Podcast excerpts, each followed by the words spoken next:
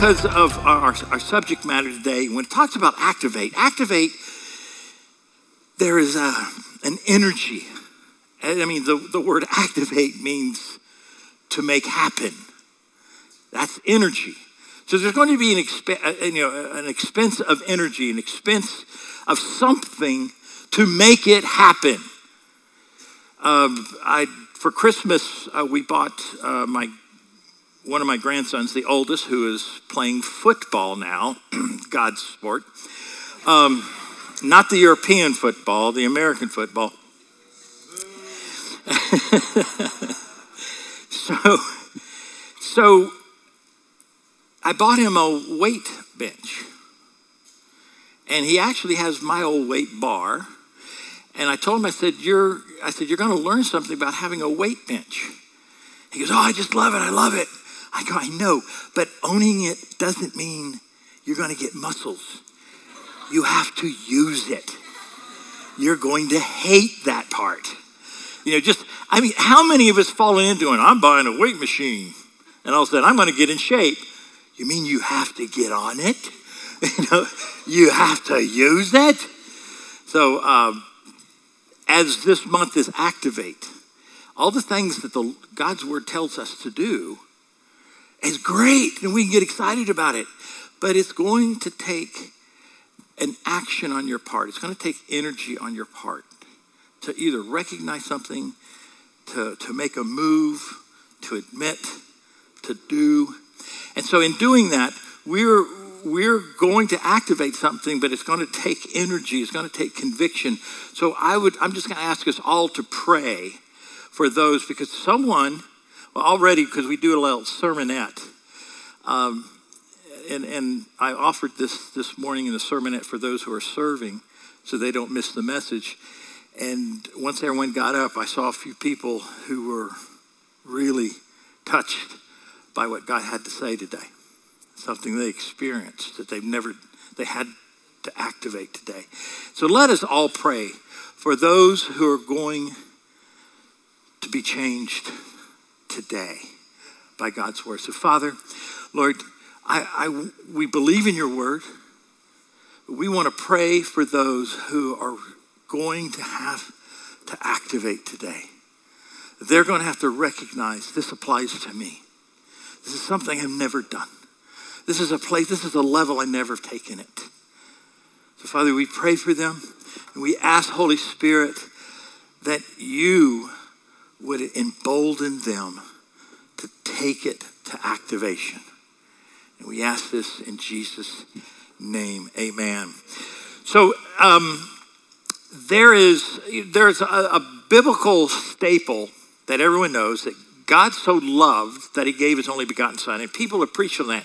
But theologically, uh, and I've preached, I've preached on this for years, and especially the last couple of months, and even two weeks ago, I mentioned it uh, when we were talking about putting yourself in a place of provision.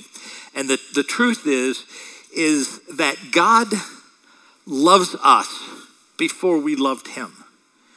And, and, and there's a principle in that. It said that yet when we were still yet sinners, God loved us. So there's nothing that we can do to make God love us more or nothing we can do to make God love us less. Now, with that, it sounds so simple, but I want you to know that this is a theological foundation that everything is built upon. Because if you don't have that foundation, if you don't put that out front, it's so often when you preach about God's provision for you, you know, you can sound like a, prosperity gospel.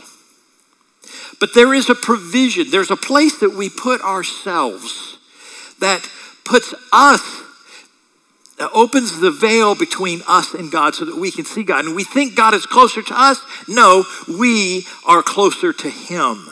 We can see Him better. He is always there, but so often there are things that we don't activate in our life that cloak. We don't sense that He is there. See, the whole idea that He's omnipresent. Well, there's times that you don't feel like God's there. There is no place that God isn't you find him at the gates of hell. His presence. That is a truth that no matter what you're experiencing, no matter what you're going through, eh, no matter what you're being taught, that is the truth. And you know, one of the scary things is that going up, growing up in the church, is there's always 12 steps for this. You know, and almost it almost comes across, do these 12 steps and God loves you more. No. Do these 12 steps and he'll favor No. Do these 12 steps and you put yourself in a place where you can sense and see God, which is a motivation to be able to be in his presence. But there is a there is a foundation. Now two weeks ago, you know, I shared this before, you know, I started to teach. Um, that there are rewards. That if our foundation is that, you know what? God loves me, period. That is a battle that I don't have to fight. I don't have to prove to him. I am not, I want you to know, I am not worthy of any, anything from God. Just, it's just because he loves me. And I have placed my sights and my position that I recognize that. And we're going to see how, how the Lord did that for his disciples. Before he sent his disciples off to, to, to see the glories of the kingdom of God, and they all died for the cause of the Christ, uh, for Christ, except for John. What's going to take them through punishment and death. It's this one thing to get this in, and it activates your relationship. Look at this first verse. It said the rest, this, this helps us to activate. It says, Come to me and I will give you rest. You know what? Anyone says, Come on in here. Come on in. I'll give you rest. You know what that is? That is relationship. Anyone says, come on in. You know, and, and, and it's just, it might be just a tweak, but stay with me. It's just a tweak. Someone thinks, oh, I can come in and find rest like Santa Claus. No, he said, listen, come to, come into relationship with me. Guess what you're going to find? I will give you rest. There's a lot of us who are running from being completely honest with God, we're afraid He's going to find out. We're afraid of that. It's just like there's there's some type of fear. And throughout the New Testament, you, you see the Lord saying, you know what, come to me, period. Come to me. And you will. See, I've already loved you. I've already settled that before the foundations of the earth. I've already loved you. But you have to come to me. I already love you. Well, having an unusual high level of personal peace often begins with having an unusual, secure relationship. Now, did you, did you hear me? To have a real sense of peace, in any environment, you have to have a really secure relationship with that person. You don't have to question, do they love me? If they find out that I didn't do this, will they love me? If you're in a relationship where you think, I have to perform and they'll love me, what happens the day you can't perform? Do they love me? You become insecure in that relationship. Jesus says, in the middle of all the difficulties of life, understand you didn't start this relationship. Said, you didn't choose me. Oh, you didn't choose me. I chose you, is what he told the disciples. That's what he said. Because you didn't choose me. It's not up to you. I chose you. Bottom line. It, it, it, it's the anchor to our soul. It gives me the assurance and security if you understand anything about relationships, relationships don't do well when it's based on do they like me? And, and I'll, I'll go to this now. You, who received one of these in elementary school? Does that look like a secure relationship? Do you like me? Yes, no, maybe. Most people marked maybe. Because I want you to commit before I commit.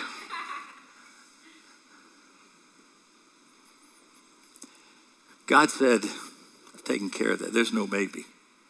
There's no maybe, even if you don't like me. You know the letter that God sends us? I love you, regardless how you feel about me. I love you. So when you come to me, when you think you found me, it was really just giving in to what I've already said about you. I love you, and I've chosen you. I've chosen you. How many have stood in the in your neighborhood and they're a captain and they're a captain and they go, Bobby, I take Terry, I take John, and you realize you're standing there next to the two redheaded twins that are three years younger than you, and it's between the three of you.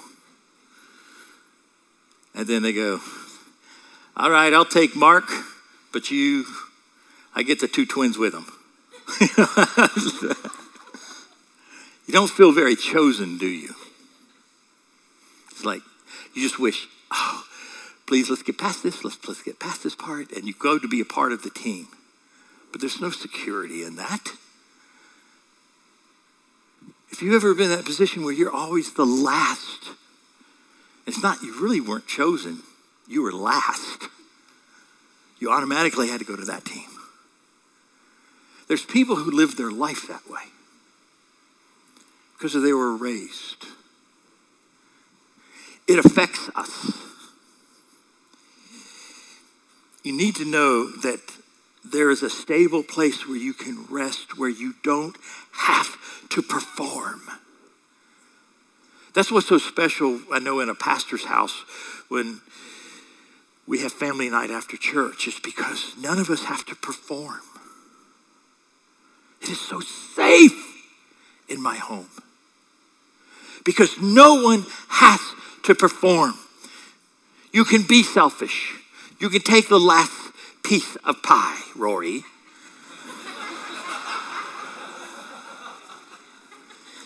You're safe. We'll never let you forget it, but you're safe.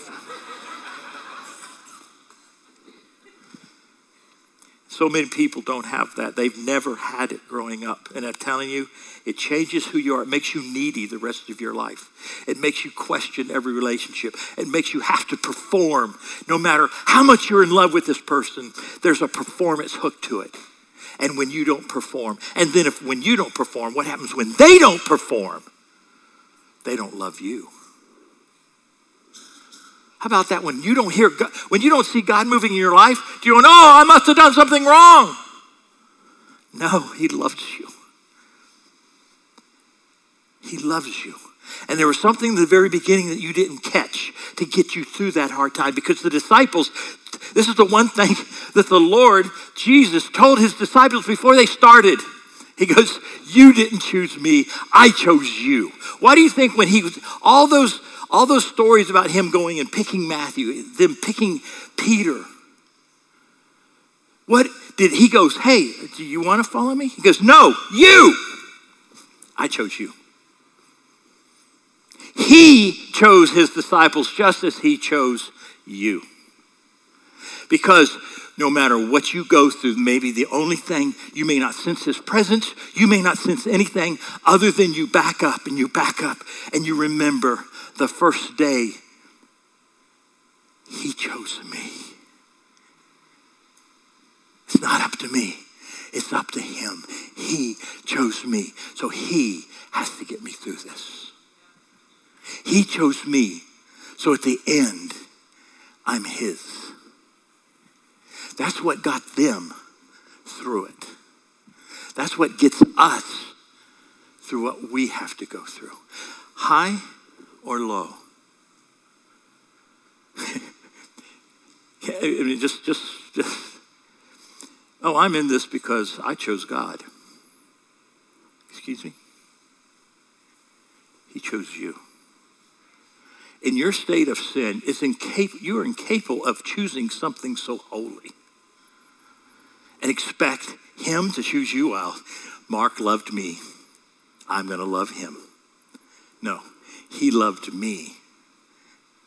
And that allows me to wake up and go, I sense his presence. I choose to walk in that love. I recognize that he first loved me.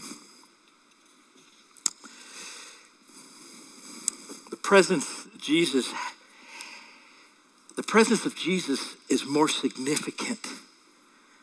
It is a more significant factor, a more significant thing than any other thing that the life, the storms of life have for me.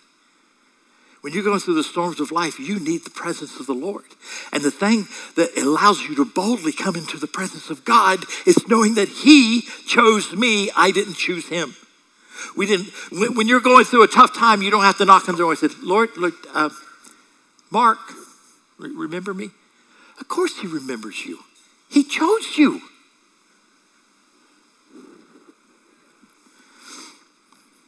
Doesn't matter if there's a pruning process, if you're flourishing, a hard time. So all these stages, you didn't choose him. Wow. When the, when the Bible talks about relationship, it's so often it uses the word adoption.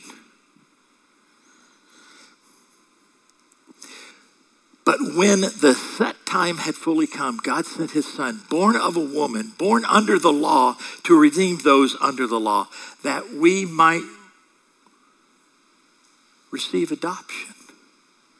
Now remember, I said the foundation, theological foundation, is that God chose us. Now that that that brings even a more special light to received adoption.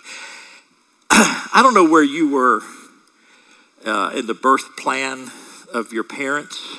I don't know where your children are, but um, my mother, till the day she died at 99, lovingly would introduce me. Introduce, I mean, since I can remember till the, the year she died a few years ago, she introduced me to friends. She goes, Oh, here's my mistake. I was born eight years after my brother and sister. They weren't expecting me. Now, she did it as, you know, uh, oh, this is a love. Of course, I love the baby. What's your name again? Um, Mark. That's how I felt. How could I ever compare to someone who's eight years older than I am? They're first by eight years. I was the mistake. You know, when you adopt, you don't just wake up going, oh, honey, I went to the doctor and they said we're adopting.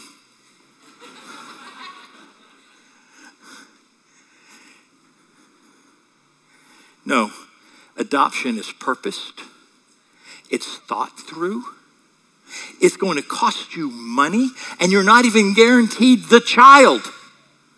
You put up money, you go to classes to be qualified, and maybe we'll choose you. Adoption is purposed, and there's a price to pay. Dear God, look at that verse now. God knew He was going to pay a price that we may receive adoption. And it was His Son. He chose you.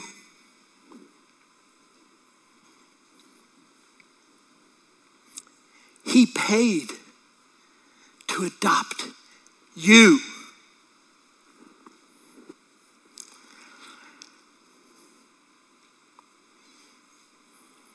I, I don't know how we've,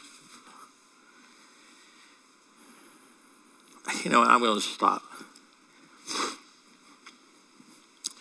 How many mistakes are out there? You weren't planned on. You were an inconvenience to your parents. They didn't plan on you. And you grew up. I so thank God that I got to an age pretty early where I realized I'm not a mistake, but God chose me. He wanted me. I was a mistake. I was a I was an inconvenience until the Lord came along. Who else is with me on that? You might have needed your mother or your father, but they had something else to do that night. They had a date, they had to go somewhere. You stayed home. I'll be home later. You were an inconvenience. You were number two, maybe three.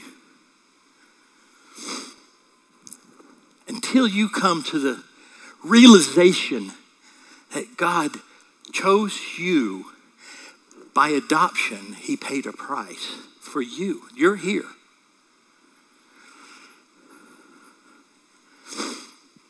All the stupid things that you've done in your life, and you're here. You're alive. You're emotionally, you've not, you know, stuck your tongue in the wall socket, driven off the bridge. I had a football coach who said, Evans, you'll never see 30. You play so abandoned, for uh, just this reckless abandonment the way you play. You'll never see 30. I've doubled it. I more than doubled it. Why? Because of me? No, because before I knew him, he chose me, and he chose me for a purpose. You're here. And I want to address those. Maybe you never address it. We had, I had one person this morning come up to me. He goes, you know, it was over 30 some years ago. My wife left me, left me with the kids.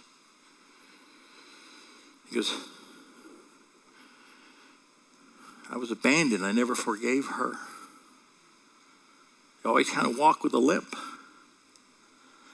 You're chosen. I just want to, I want you to recognize. I don't need to know it. I need you to recognize. But right now, for those who've been cheated on, you've been left, you were abandoned, you don't feel chosen.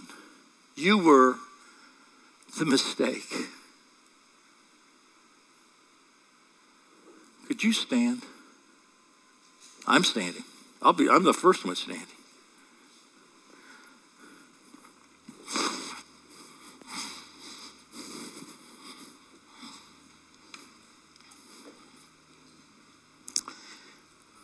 It's a new day. It's a new day for all of you. You don't have to perform to be loved, and other people don't have to perform to prove their love to you. You can accept their love. This is a new day that you can rest. Come to me and rest. Wouldn't you like to go home and know that you can rest? You can rest. You don't have to be on. You're loved. So I want to speak those words that Jesus spoke. There's a place of rest, and it's found in relationship that's secure. Today, from now on, you'll have your place that you can find rest.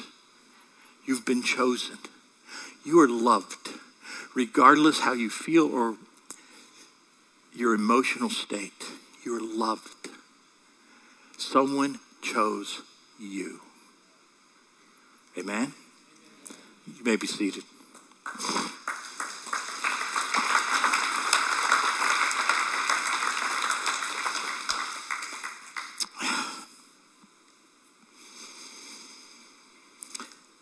Ephesians.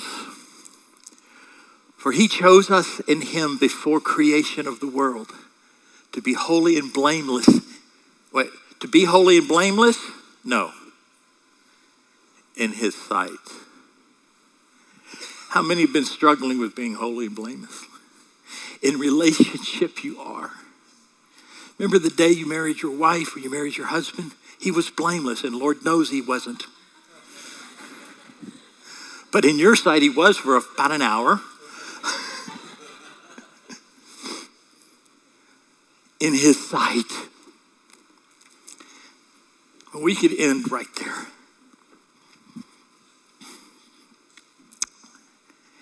in love. Who chose us? He did. Who chose first? He did. In love, he predestined us to for to sonship through Jesus Christ in accordance with his pleasure. And if, if you don't understand that God has pleasure, then he has a will. And if there's anything that is just in concrete, it's his will. Wow.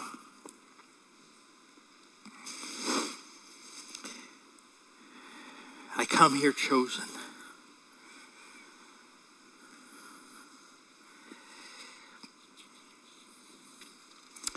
When you're chosen, when you truly know this, that you're chosen, and you've come through hard times, I don't know, I know for me, there were things that I did in the past. And, and Bible says that sin is fun for a season.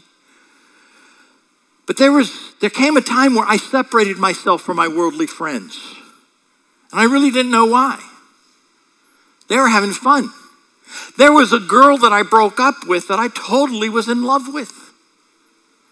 I don't know why. I even told them that. Told her that. Them, like, like it was all these girls. I told the masses that I'm breaking up with you. the multitude. I don't know why. I do now. Because even before I didn't know it, I knew I was chosen. Even before I knew, I was chosen for something different. Has anyone else experienced that? How, how did you walk away from that? How did you separate? Because something in you knew you were chosen. I need to move on for time.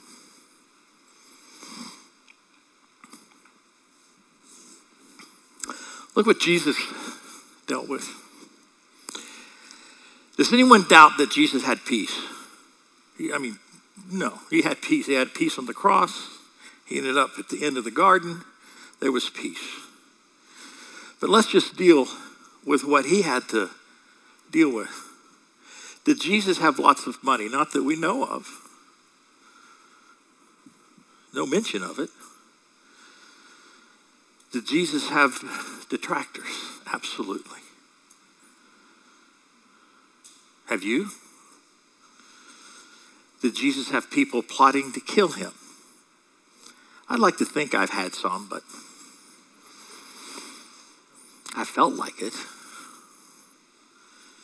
Did Jesus have a close friend betray him? Hmm. Did Jesus' disciples remain by his side during his trial? Not a one.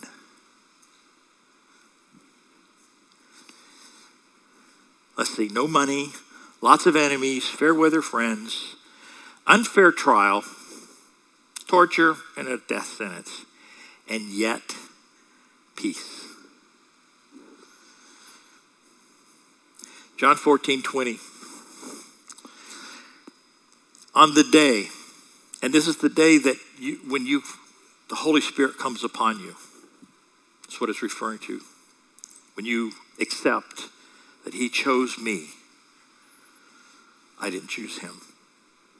On the day that you realize that I am in my Father and you are in me, and I am in you.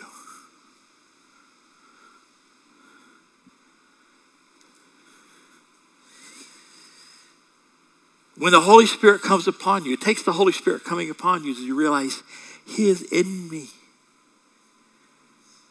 And the reason Jesus could go through what he went through, what does it say? It's because he was in his Father.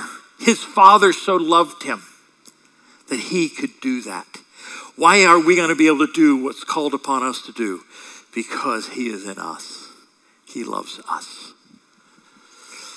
Remain in me and I'm in you. Just as the branch cannot bear fruit of itself, but must remain in the vine. Who's the vine? He's the vine. The branch is an extension of the vine. The vine first, then us. So neither can you unless you remain in me. Let me just give you a little Hebrews here. We have one who has been tempted in every way. Okay, okay. Jesus was tempted in every way, just as we are. Yet, this is a big circle, yet he didn't sin. do, you, do you see? God knows we sin. He had to be tempted in every way that you were tempted, yet he didn't sin. Let us then approach God's throne of grace with confidence so that we may receive mercy and find grace to help us in the time of need.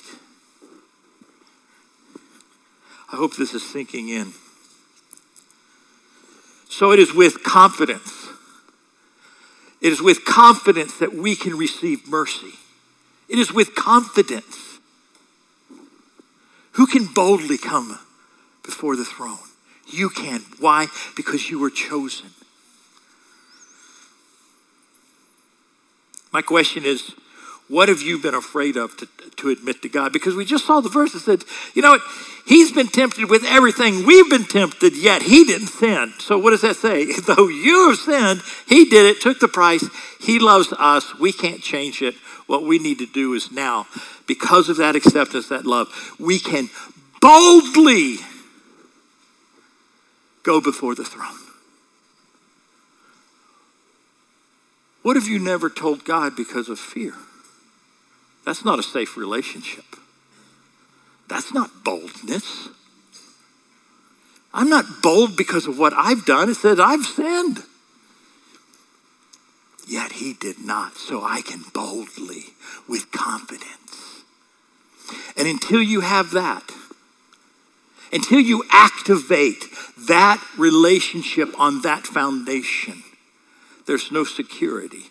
There's no boldness going before him. There's no freedom to feel his presence because you're holding back.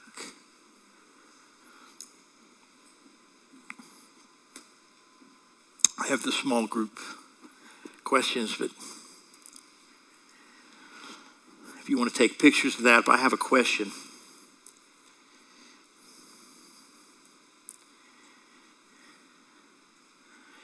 Is there someone who has stopped you from being able to love freely, to being secure. We want you to talk about these things in your small group. Even if you've come through it, you need to recognize, yeah, God did that for me. Yeah, He pulled me apart. I survived this relationship. Because it emboldens us to go before Him, to go before His throne richly, confidently when everyone in the world is against you and you don't feel him, you fall back. He loved me first. He started this. I can't get out of it. He loved me when I was an enemy. How do you get out of that? How do you become more of an enemy? And he loved me when, when I was an enemy.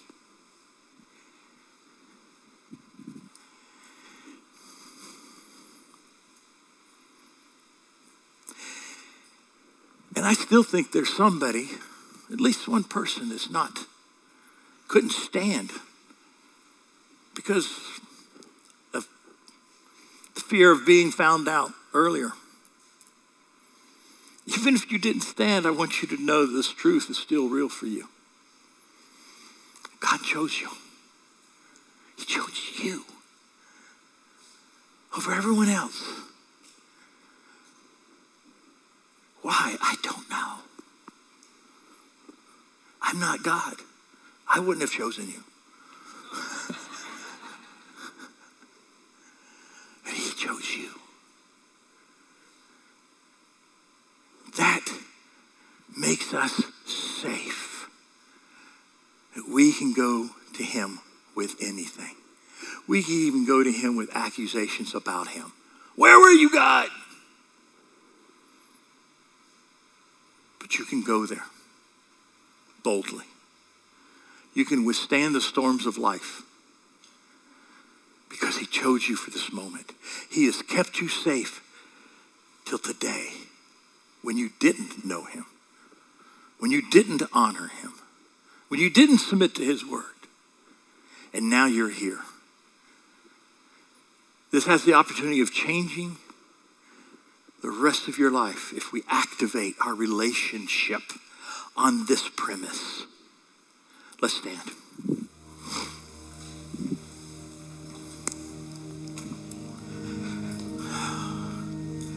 Father, you started this. It completely is on you.